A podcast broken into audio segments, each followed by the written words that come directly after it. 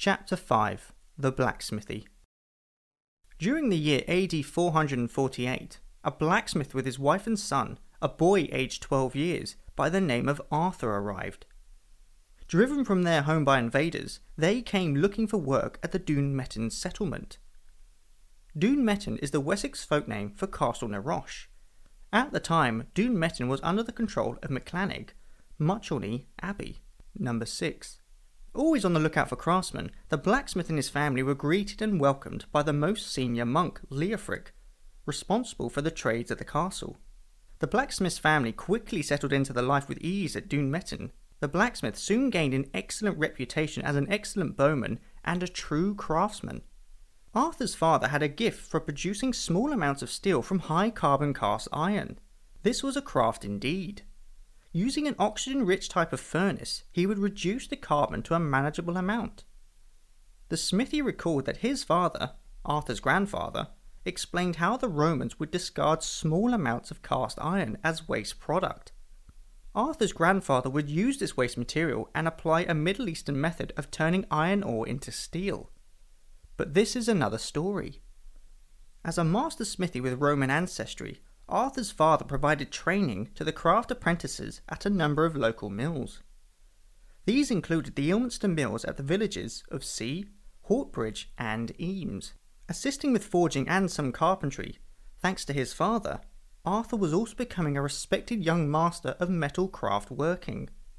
Catching the attention of a local Black Robe monk residing near to Ilminster, the Smithies family were invited to manage the newly established stables.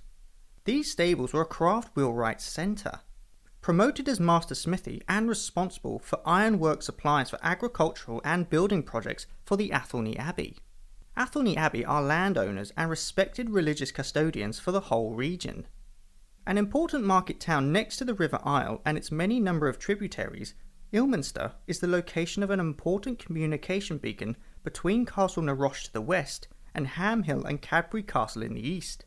The site of the Ilminster Beacon looks north toward a branch of the Fosse Way that runs along Cad Road. The Somerset leg of the Fosse Way divided at the village of Watergore. Take the southern road, and this leads you to Windwhistle Hill, and on to Axminster and the Roman port of Seaton. Number 2. However, if you take the Fosse Way spur road heading northwest, this travels along Hercote Lane toward Ilford Bridges and over the River Isle.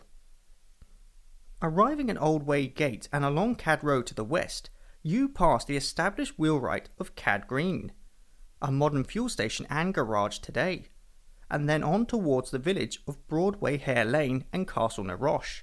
Number 2. Stop halfway along Cad Road at Cad Green, look to the northwest. You will find the location of the stables.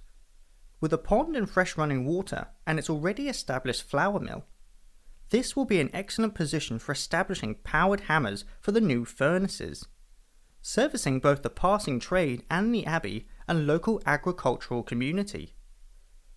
Arthur and his family were now settled at the new stables, and life was good.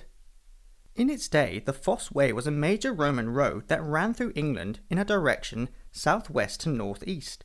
In summary, running from Axminster in Ilchester, Lindinis, to Bath, Aquae Sulis, and Cirencester through to Lincoln, Lindum. The settlement of Ilminster with its beacon was an important trading post to the north of the main Fosse Way. Number 2.